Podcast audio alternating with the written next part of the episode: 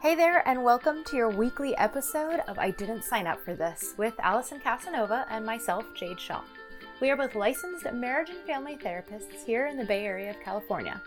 Whether you're a practitioner yourself or just interested in topics around mental health and therapy, join us here for some real and honest conversations. Please note that this podcast is not a replacement for therapy or medical advice. Any questions about your specific situation should be directed to your own therapist or primary care physician. Thank you for listening. Hello, everyone, and welcome to episode four of our podcast. I didn't sign up for this. Today, we are talking about differentiating between the different types of providers and how to choose the right one for you. So, we chose this topic because in my experience, I have found that there is a lot of confusion between the different types of providers that you can go to for wellness and mental health. And I want to point out that this confusion exists between potential clients and providers. I will admit that Allison and I had to do a little bit of our own research before doing this podcast because there are so many different types of providers, and it gets a little bit confusing about why you might choose one over the other, what the benefits are, what the drawbacks, and what each provider can do. So that sort of brings me to a little definition that I wanted to throw out there in order to help understand some of the things that we're going to be talking about. The first one is the scope of practice. So that is basically what a provider is legally allowed to do under their license. And the second is the scope of competence. So, that is what a provider can do based on their training and pretty much self explanatory what they are competent in doing. So, somebody might be legally allowed to do something based on what their license or their board allows them to do, but they aren't competent or trained in a specific area and therefore they shouldn't be doing it. So, just a little something to keep in mind. I think that's something that we'll be addressing, and we might use those terms. They may come up as we talk. So, the different types of providers we're going to be talking about are a life coach, a counselor, social workers, marriage and family therapists, psychologists, and psychiatrists. So, within those, we are going to describe what each of them are, some of the credentials and experience that these providers need to call themselves what they are, and then what they typically do and why you might choose that provider to go see. So, before we get into the different types of providers. We just want to make a note to be aware that within each category, just like within any kind of profession, whether you're a teacher, a librarian, a police officer, a doctor, a life coach, a counselor, every every category, every profession has people that are very well trained and know what they're doing. And there are going to be people in each category or profession that maybe not have the same amount of training. So maybe they're not as qualified, or maybe they just don't click with you. And it's okay to meet somebody and not feel like you're getting what you need from them, or feel like you quote unquote don't like them, or that they're not good for you. Yeah, definitely good point. So, to jump right into the first type of provider that we're going to be talking about, we are going to talk about a life coach. So, a life coach is somebody that can meet with a client to address specific personal and or professional goals or transitions.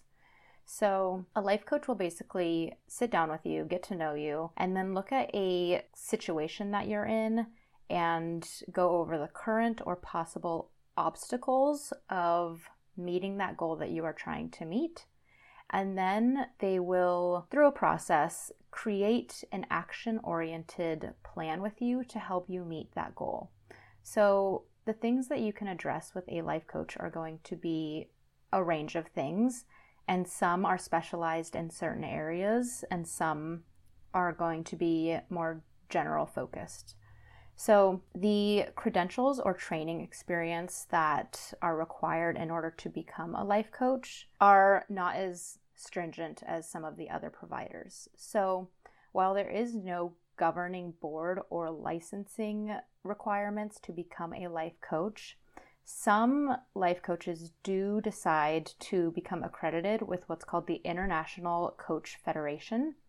So, this is basically an organization that a life coach can become accredited with that requires certain training in certain areas, as well as requiring them to follow a code of ethics and a code of conduct. Now, again, like Allison said earlier, there will probably be providers who are very qualified who aren't accredited with this organization, and there may be life coaches who are accredited who don't quite mesh with you as well. So, if you do decide to go see a life coach, don't be afraid to, just like with any type of provider, explore to find the one that fits best with you. And we'll get into certain things to look for to find the best provider for you, whether it be a life coach or psychiatrist, and what you're looking for. So, for life coaches, something that I've seen pretty common across the board is you might find somebody who is advertising as a life coach, but they are also a psychologist or a marriage and family therapist. And one of the reasons, I, in my understanding, that a lot of people do that too isn't because they don't want to use the credentials that they have in the other category, but because the term life coach seems a little bit more relatable at times and less scary at times. So it's easier for people to say, Oh, I'm going to go see a life coach. There's less stigma there. So a lot of times you will see somebody advertising that they do that while they also have another credential. You can see it the other way too, where it's just the life coach, but I wanted to throw that out there because it might be confusing. Mm-hmm. Yes, good point. And also, from what I understand, people who do have that dual role don't practice both at the same time because there are different guidelines in terms of ethics or even the code of conduct. It gets confusing and some would say unethical to practice both at the same time. So, to be somebody's therapist and life coach. So, I depending on what you're looking that. for. But I do see it Mm-hmm. And I think what app ends up happening is they'll have maybe one kind of consent form for one and if they're seeing you under this scope that's the only thing that they're doing with you and then they'll use, do somebody under a different one if that makes sense. Right. Yeah.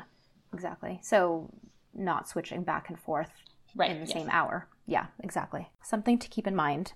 So to get into why you might choose to see a life coach or when it might be beneficial, we are looking at what your sort of intention is in seeking a provider. So, a life coach is going to be somebody who works with you on a specific goal and is not really going to get into exploring your past, exploring your history, diving into mental illness or really the deeper things that, say, a therapist or a social worker or a psychologist might get into.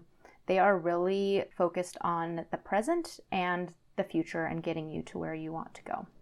So, an example of something that I've heard somebody working on with a life coach is getting more organized. You know, mm-hmm. I I have really difficult time organizing my schoolwork and making sure that I balance it with the stuff at home and with my family. So I might see somebody to help me kind of figure out how I can go about doing that and I can be maybe more productive and feel a little bit less stressed about it. Yeah, perfect example. Getting organized. It's like a very action oriented goal. Another reason that I've heard for people to go to life coaches, and this reason sort of depends on person to person, but I think there is somewhat less of a stigma in going to see a life coach versus a therapist. Sometimes people are more comfortable saying that they have a life coach versus they're going to therapy. And so it is to some people more accepted.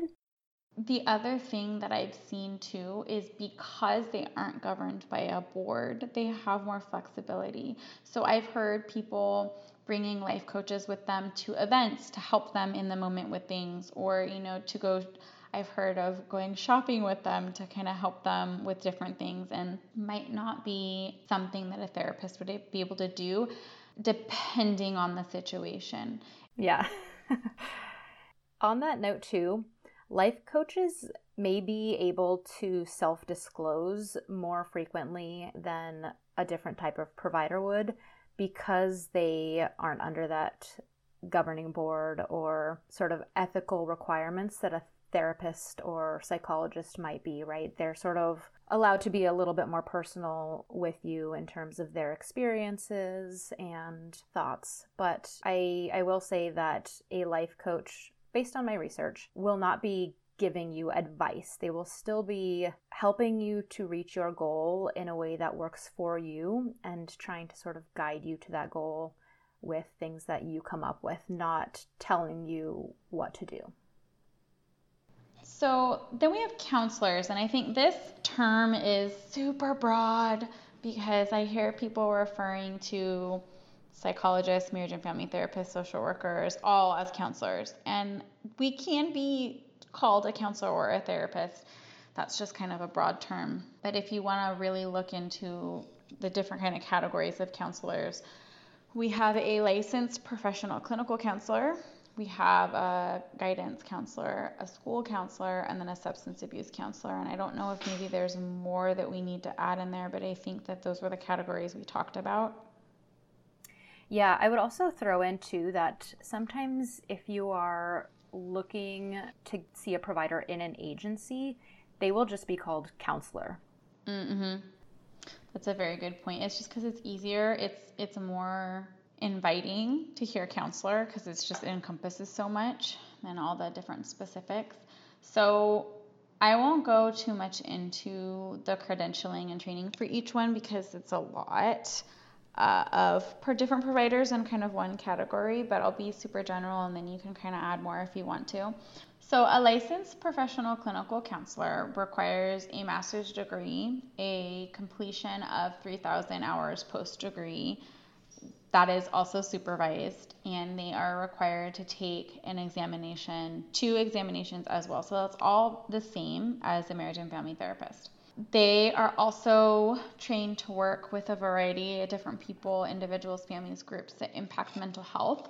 I think the big difference there is that they have a national exam. So they can practice anywhere in the United States, whereas with a marriage and family therapist, it's specific to each state. Overall, they're pretty similar. Yeah, so you would probably see them for a similar reason as you would see a marriage and family therapist for.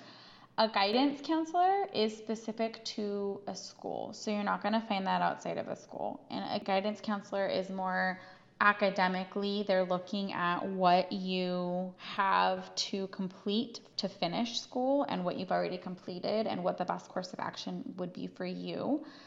So, generally speaking, a guidance counselor does need a bachelor's degree in some kind of behavioral or social science. This is the same. They also need a master's degree, but it's in school counseling instead of counseling psychology.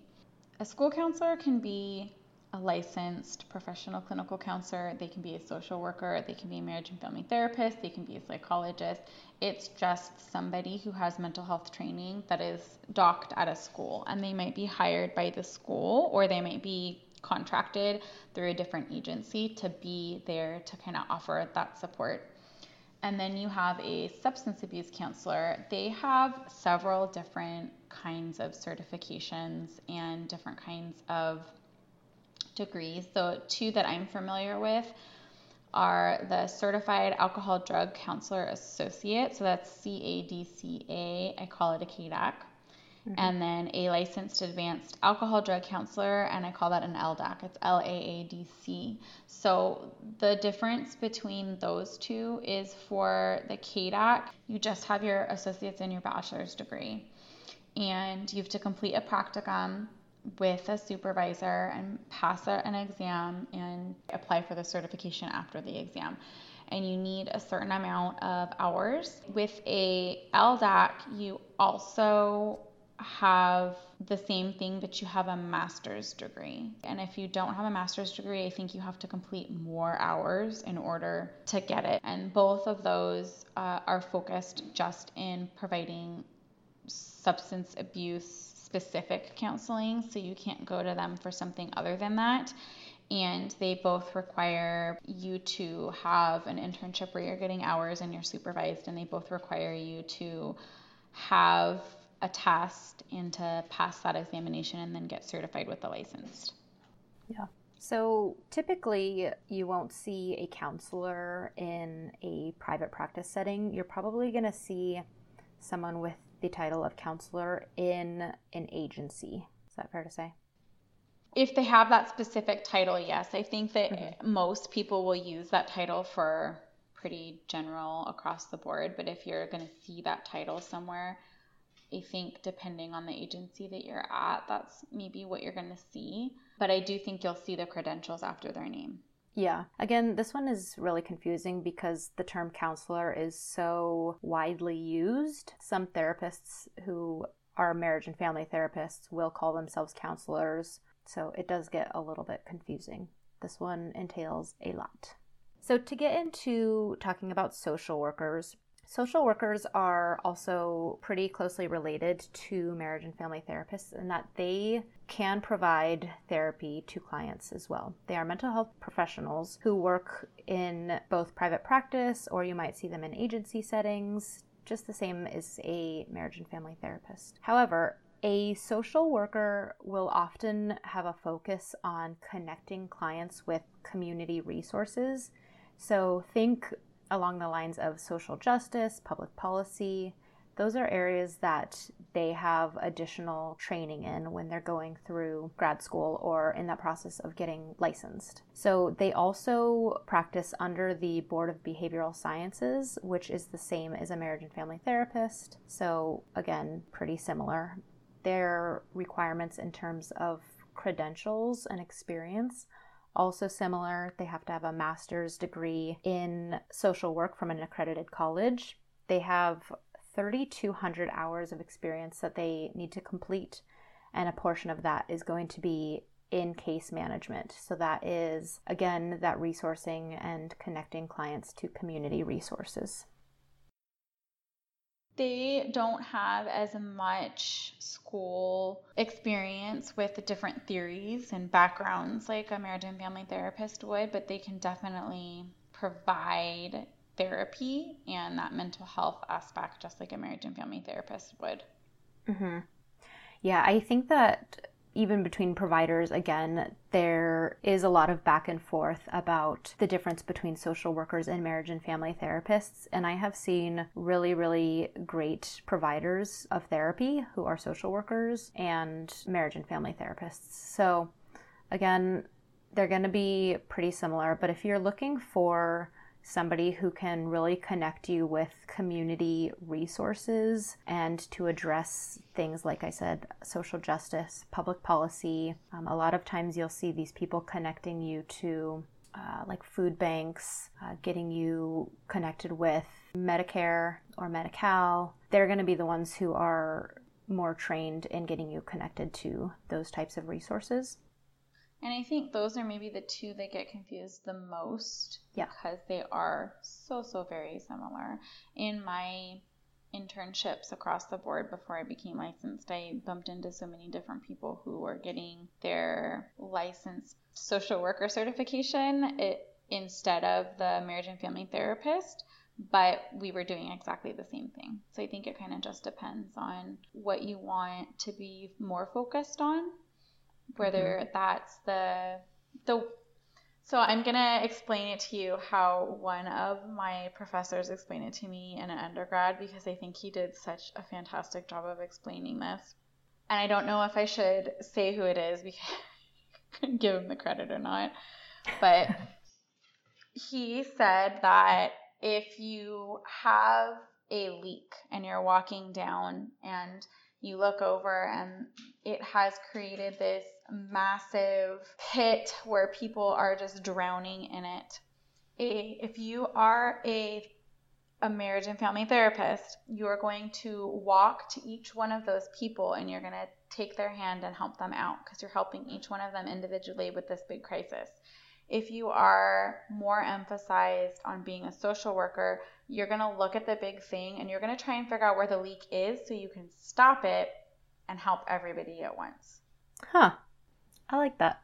Yeah, I think it really does kind of give you a, a better understanding of how their emphases are different, but how they're still helping. And a social worker could help each person individually. It's just their background shows them more to help as a whole. Where our, background, I can help everybody as a whole, but my background more is to help each person individually. Yeah, absolutely.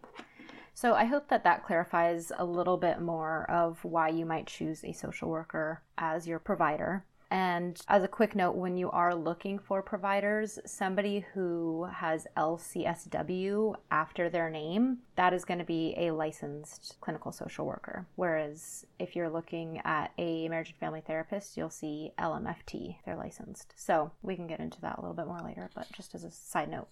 And also, as a side note, I know I keep referring to internship. It's actually, they're not called interns anymore. There was a law that was passed in January, and interns are now called associates. Yes, associates. That's correct. So let's get into marriage and family therapists. I know we kind of compared this already, so you kind of already have an idea. The one big difference is that as a marriage and family therapist, we can work with anybody, married, families, not married, in a group, individual, to support you in working through the mental and emotional and relational concerns of life, but it has to be affecting your relationship. So, for example, if you have somebody who is terrified of dogs, but it's not really impacting their life at all, it's not necessarily something you would go to a marriage and family therapist for. However, if you are terrified of dogs, but the guy that you're dating has a dog and it's really impacting your relationship with him, then yeah, we can help you with that. So it's kind of confusing. It has to be affecting your relationships and your functioning in order for us to be able to help you. Then you go into, we have to have a master's degree in either counseling psychology or clinical psychology and then to have your 3000 supervised hours and then your two exams. As a licensed marriage and family therapist in California, we can't just move to Idaho and decide that we want to practice because each state has different requirements. So when we talk about these things, we are talking about the California requirements for these providers? So, someone might choose a marriage and family therapist for a crisis intervention or for brief, focused therapy to solve a problem that's super quick or you might go to somebody and be seeing them for a while because you're looking at that past stuff. I know Jade had said in the beginning that we might focus a little bit more on the past and the family and how it's affecting you today, whereas maybe a life coach is just be just looking at what is the problem that you're having right now and how can we fix it moving forward. You might see a marriage and family therapist do the same thing, but most of the time we're looking at how your past and your family has affected you moving forward and how that is maybe causing you to have struggles that you're having right now. Mhm. Yeah, I imagine that other therapists are different and sort of have their own approach and own treatments that they follow. But I look a lot at past history and patterns. Patterns are a really big thing for me as a marriage and family therapist. So a lot of that exploring how that past and how that history and how those patterns have affected your present situation and how we can work on those things to move forward. Yeah, our primary service is offering you counseling or the other term that they use is psychotherapy, just to kind of help you cope with the everyday issues that come up. Whereas a licensed clinical social worker, their emphasis is primarily on the evaluation and getting you to your resources and kind of advocating for you as a client. And if anybody has anything that they want to add to that, feel free to comment because I am not a licensed clinical social worker, so you might have a better a better definition. Yeah, and again, these are very quick, sort of quick and dirty overviews of each one. There is so much information on each one that if you're interested in learning more, uh, we will be linking to some of the websites that we used to get this information. So in the show notes, you can find places where you can learn more, or, you know, like Allison said, shoot us a comment and let us know if you have any questions or are looking for more clarification. So, diving into looking at psychologists, I will say a lot of times as a marriage and family therapist, I get emails from people who are wanting to come see me because they are looking for some type of evaluation. So, this is where you're going to find a psychologist to come in handy.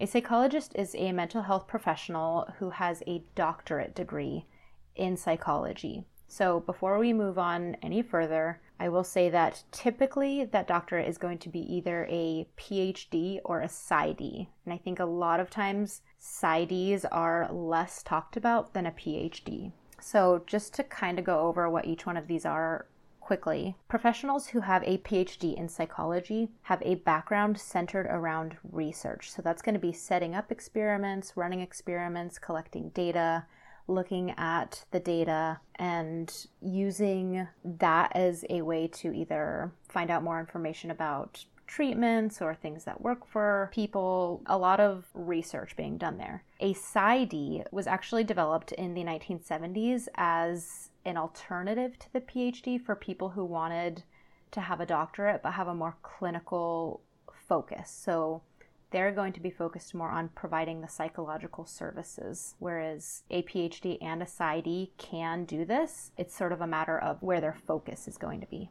So, that being said, from here on out, I'm just going to refer to both of these as psychologists because they both are psychologists. Their emphasis is just in something different. So, a psychologist can administer certain psychological tests and evaluations that other providers like marriage and family therapists, social workers, life coaches cannot provide. So, looking back on when I referred to people emailing me and wanting to come see me for evaluations, this is a time when, as a licensed marriage and family therapist, I am going to refer them instead to a psychologist. The other thing, too, is so we can diagnose you, mm-hmm. right? So, if you, let's say, if I'm seeing a lot of symptoms or characteristics and I think that it it really looks like you have attention deficit hyperactive disorder. I might say that that is what I'm diagnosing you with, but I might recommend that you go to a psychologist to get a formal assessment because they're going to be going in and administering all of the tests to really kind of give you an idea of where you are on that spectrum and if you even qualify, it might look like something else but so we're allowed to still give you that diagnosis and help you based on our background and experience. Because our diagnosis for us is just looking at the characteristics and the symptoms that you have and how we can help you how we can formulate like a, a treatment plan and goals to be able to help you work through those. We don't necessarily do the assessment or the, the test part. So they can do that and give you a more accurate, a more in depth kind of idea of what's going on. Yeah, exactly. Um, so, in terms of credentialing and experience, both a PhD and a PsyD have to have those 3,000 hours of supervised experience hours, and 1,500 of those have to be after they have graduated. They also have training in certain courses like human sexuality, child abuse assessment. So, again, a lot of the same things that a marriage and family therapist or social worker would have, they also have that training. Uh, in terms of exams, they also have to pass two exams. So, just to sort of rewind a little bit, as a marriage and family therapist, we are required to take a law and ethics exam, and then once we pass that, we can sit for our licensing exam. For psychologists, that's reversed. So they sit for what's called an examination for professional practice in psychology. And then after they pass that, they are eligible to take the California Law and Ethics exam. So there are two exams that they have to pass. Anything you want to add to that? If you're looking for the board that governs them, it is the Board of Psychology. So it's a little different from the BBS, which governs the Board of Behavioral Science, which governs so, licensed clinical social workers. I believe they also uh, are a charge of licensed professional clinical counselors and then marriage and family therapists. Perfect. So, again, reasons you might go see a psychologist as a provider are if you need assessments done, if you're looking for an evaluation, and oftentimes psychologists are going to be the ones who will speak on behalf of mental health for somebody going through a court proceeding. So, while this can be done by other providers, in my experience, I found that it's most often psychologists who do this, and that's because they can do those evaluations and those assessments that other providers cannot do. Um, one last little sort of caveat that I want to mention too is that a school psychologist does not require a PhD. So we're not going to get too deep into that because our focus here is on providers that you would be looking for for yourself. But just as a note, they sometimes do have their PhDs, but not always. Their main focus is to assess for things that a person going to school um, that would interfere with their schooling would be struggling with. So it's a little, they still have the ability to be able to test and assess for certain things. It's just more limited than somebody who went through the program to practice outside of a school. So, a psychiatrist is somebody who has a medical degree. They are able to prescribe psychotropic medication. They can offer therapy, but in my experience, most of the time they don't just because they are a lot more expensive than a therapist, and most of the people that are coming to them get that assessment, that initial assessment, and then they continue to go in for quick checkups to monitor how their medicine is doing and how they're getting along, and if they have anything that they want to report, like different symptoms or side effects that they're experiencing and work with them in that respect. So sometimes they don't have as much room to offer that counseling every week. However, some of them still do. So they still have that training and the ability to do that, but their emphasis is mostly on prescribing medicine. Yeah, I'm glad that you point that out. A psychiatrist is actually a medical doctor, so it's pretty rare that they would have the availability to have a full 50 minute session. So, what that means is a lot of times somebody who has a psychiatrist will often have a therapist as well. And then those two providers can case manage, they can talk to each other about what that client needs. So, two different providers who sort of collaborate to give you the best care. So, to go into what their training is, so they do have a doctor's degree. So, they have four years that they're training rather than the regular two year master's degree and then however long it takes you to get your hours. Sometimes it takes people two years, sometimes it takes them a little bit more.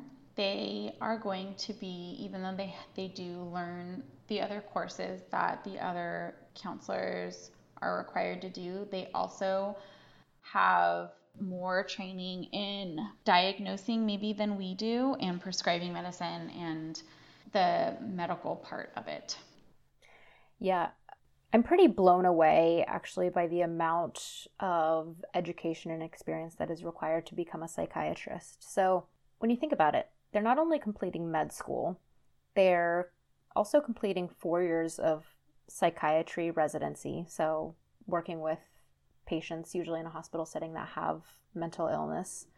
And then they spend another three or more years learning about the diagnoses and the treatments. So that's what Allison was referring to in terms of like the additional training in mental health. And then they have training on psychotherapy, psychiatric medications, other treatments. And then some go on to get additional training in a specialized area. So we're talking mm-hmm. about psychiatry for children or more specific areas like that. So it's a very extensive amount of education and training that these folks go through. And that's because they are working on the medical side and the mental health side, if that makes sense. Mm-hmm. They can order full labs just like a doctor would. They can provide the medication and they can also implement treatments that other providers can't like electroconvulsive shock therapy so i'll get into the, what that is in just a second but that's something that other providers can't do that a psychiatrist can do because they've had that additional medical training. So, Yeah, they go through a lot of training. They are very well qualified. Yes, yeah. So, just to sort of define that a little bit, electroconvulsive shock therapy or ECT is a medical treatment that involves applying electrical currents to the brain. And this is usually used for people with really severe depression after other treatments haven't worked. So, this is kind of like the psychiatrist pulling out the big guns, right? Um, and that's that's why they have so much additional training and education and experience. You know, they really are able to address both sides. Something else that I do want to add on is no matter what you are credentialed in, most category requires you to do a certain amount of continuing education every time you renew your license. Mm-hmm. And what that means is you have to have certain classes that you're taking so that you can continue to develop your education and continue to understand what the most recent laws and ethics and updates are in different things that you're helping people with so that you're making sure that you have the most recent and up to date information and you can do the best that you can to help people. Mm-hmm. Yeah. Did you want to talk about why you might choose a psychiatrist? I think it's pretty clear, but just to lay it out. I feel like that's pretty clear, but I can I can definitely touch on it. I think for a psychiatrist, that's when you're feeling like you might want to try medicine to help support what's going on with you and you might decide that you meet somebody and you want to get therapy and medicine management from them but you might also decide you know once you kind of get that evaluation and you want to go from there you might want to continue getting the medicine management from them but then see somebody else to do the therapy part whoever that might be whatever kind of works for you. Psychiatrists are because they have so much training and because they're so qualified are going to be much more expensive than another category of a therapist. The other thing, too, though, is because they're a doctor, they're normally under your health plan, depending on where you are. You're going to find psychiatrists most of the time more in hospitals. Some of them do have practices, private practices, and some of them don't accept insurance, but most of the time they can do some kind of um, work with your insurance company because they're doctors. I know for us, there are therapists that do accept insurance and therapists that don't. And I think it's very similar with psychiatrists, but I think most of the time you're going to find more of them that are covered under health insurance. So that bridges us really nicely into the next part of this episode that we wanted to talk about in terms of how to find the right provider for you. So, once you've sort of narrowed down what you're dealing with and what kind of support you're looking for, you can choose what type of provider you're going to want to go see. And in that, somebody who you meet with first might end up referring you to a different type of provider. So, for example, like I was saying earlier, sometimes people come to me and are looking for evaluations, and I might refer to a psychologist for that. So, any type of provider who would be working outside of their scope of practice or scope of competence should be referring you to the proper provider if you're looking for something that they can't provide. So, with that being said, one of the things that I consider really important, and I've talked about this in previous podcasts, is how you can get along and interact with that provider. Somebody that you don't get along with and don't respect, basically, is probably not going to be the best provider for you. And I say that because if I don't respect somebody and if I don't sort of get along with them to a certain degree, I'm not going to want to be as honest with them as I might need to be in order to get the best support that is possible for me. Something to add on to that too is the scope of competence. So that one is a little bit more, I think, difficult to explain because even though most of the people in this big category of helping professions have the ability to provide counseling and they have a certain amount of training maybe maybe some people have a little bit more than others we are all allowed to offer this support with your mental health but there are so generally speaking but there are certain people that are maybe going to have a specialty and so they're going to have more training in one thing over the other. So for example, if you have a therapist who works a lot with people who have eating disorders and that is their specialty and they know all about nutrition and they know all about the biology of an eating disorder and how it how it affects your body and how to work with somebody that is struggling with that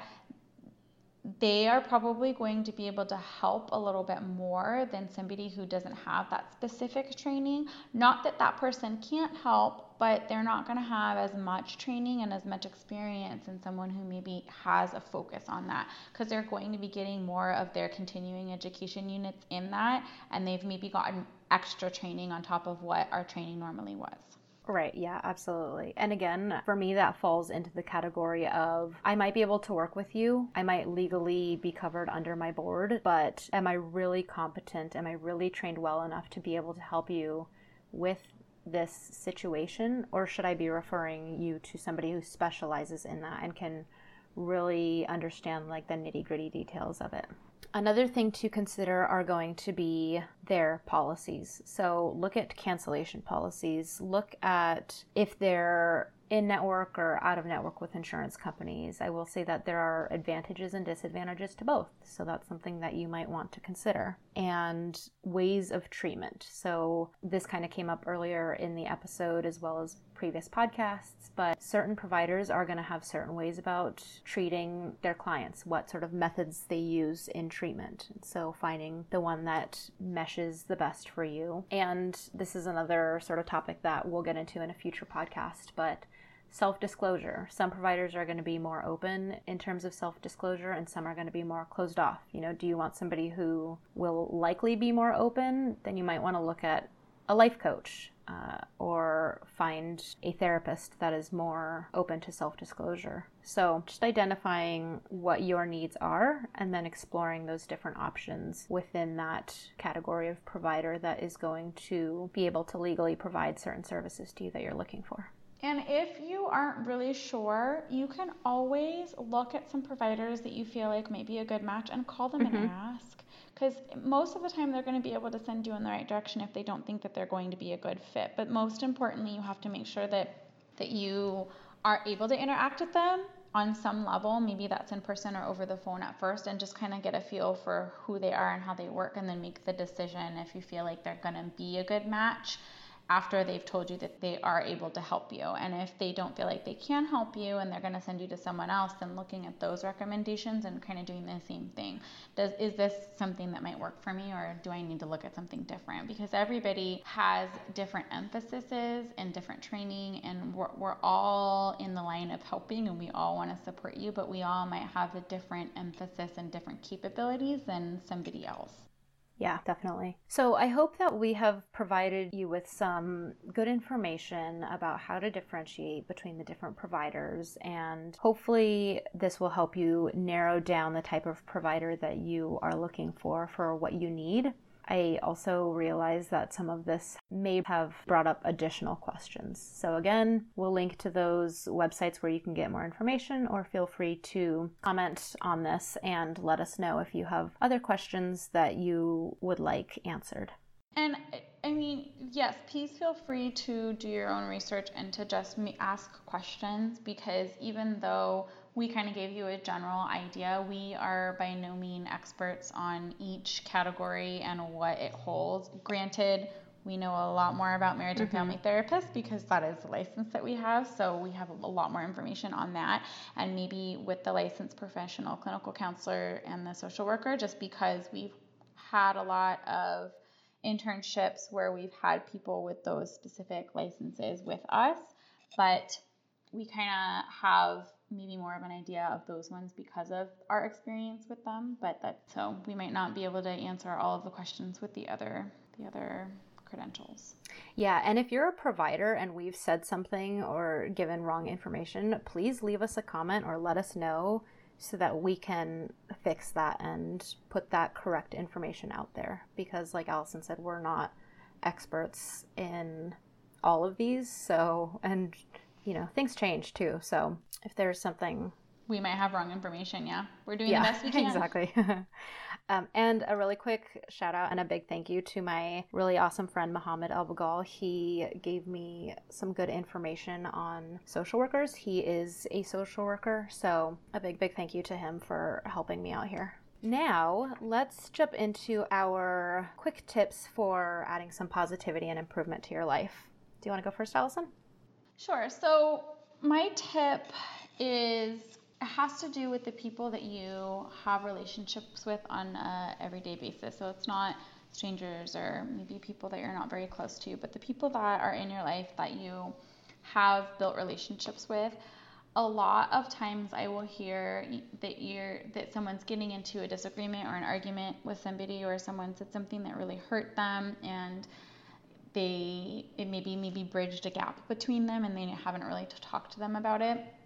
So my tip is once you have gotten to a place where you can take a step back and you're not in it anymore to look at the bigger picture and assume best intention. Most of the times when you have somebody that is in your life that cares about you, they are not waking up in the morning thinking, How am I really going to mess your day up today? They're waking up and they're wanting to have a good day. And when we get into these arguments, sometimes we're not understanding exactly what their intention is and where they're coming from. So just to remind yourself that they're doing the best they can and they m- might not be trying to be malicious like we feel they might be.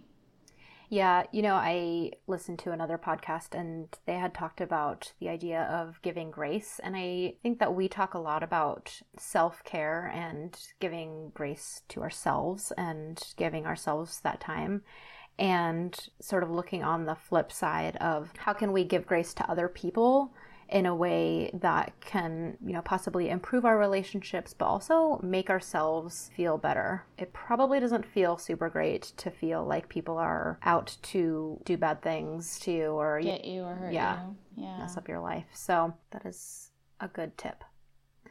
My tip is related to social media, and I think that this is something that we all hear but just as a sort of gentle reminder, perhaps limit the amount of time that you're spending on social media every day. You know, with that comes not only a drain of time if you are intending to get on for a couple minutes and then you look at the clock and it's been an hour and you've been scrolling through people's feeds and, you know, going from link to link. But also, I think it really does put us in a place where we're looking at the most positive things from everybody's life and comparing that to our life where we're experiencing bad days and arguments and difficult things, right? So it often does give us kind of a skewed perspective of where we should be at in our life. And I would say that's probably not great for mental health. Social media depression is a thing. It, we put on this idea of what we want other people to see, and most oftentimes we're not going to put the worst things that are happening up on our feed, or we're, we're not going to post about them, or tweet about them, or put pictures about them. Some some people do, but I don't think it's general consensus. And something that I hear a lot too is that it's it's easy to get on and with this intention of getting updated with what's going on in the world or what's going on with your friends and family, but it is it is a time suck and it can take maybe more time than you want and then you get mad at yourself. So it is important to figure out how to limit yourself so that you're feeling like you're doing what you want and you're not feeling like you're wasting your time and you're not mad at yourself. Yeah, absolutely. So, just to sort of be aware of how much time you're spending on social media and maybe decrease that time a little bit each day and see how you feel. You know, honestly, I got to be totally upfront with you. It was pointed out to me that I'd spent a lot of time on Facebook. And so I took Facebook off of my phone and I realized that I didn't even think about getting on Facebook. I was doing it just sort of instinctively. I was just opening the app and then spending a bunch of time on there that I didn't even intend to spend. So, tuning into how much you're actually spending on that and the effect that it's having on you, and trying to just spend a little less time, that might be helpful. Taking it off your phone is a good suggestion. Another one that I've heard is taking away the notifications because if you're not constantly getting notified, it's a lot easier to not get on it and maybe just take a specific amount of time each day where you're getting on it. I've also heard that on iPhones, you can put a social media time chunk on there where it'll kind of ding at you and tell you, you know, if, you only want to spend 15 minutes, it'll tell you when you've been on there for 15 minutes. So it's that's also a really good reminder. Yeah, that would be handy for sure. Okay. That concludes our episode. yes, as Allison said, that concludes our episode four. Again, thank you so much for tuning in and listening to our podcast. We really appreciate it. Any comments or feedback you have, we love, love, love to hear from you, our wonderful listeners. And until next time, so long. Bye.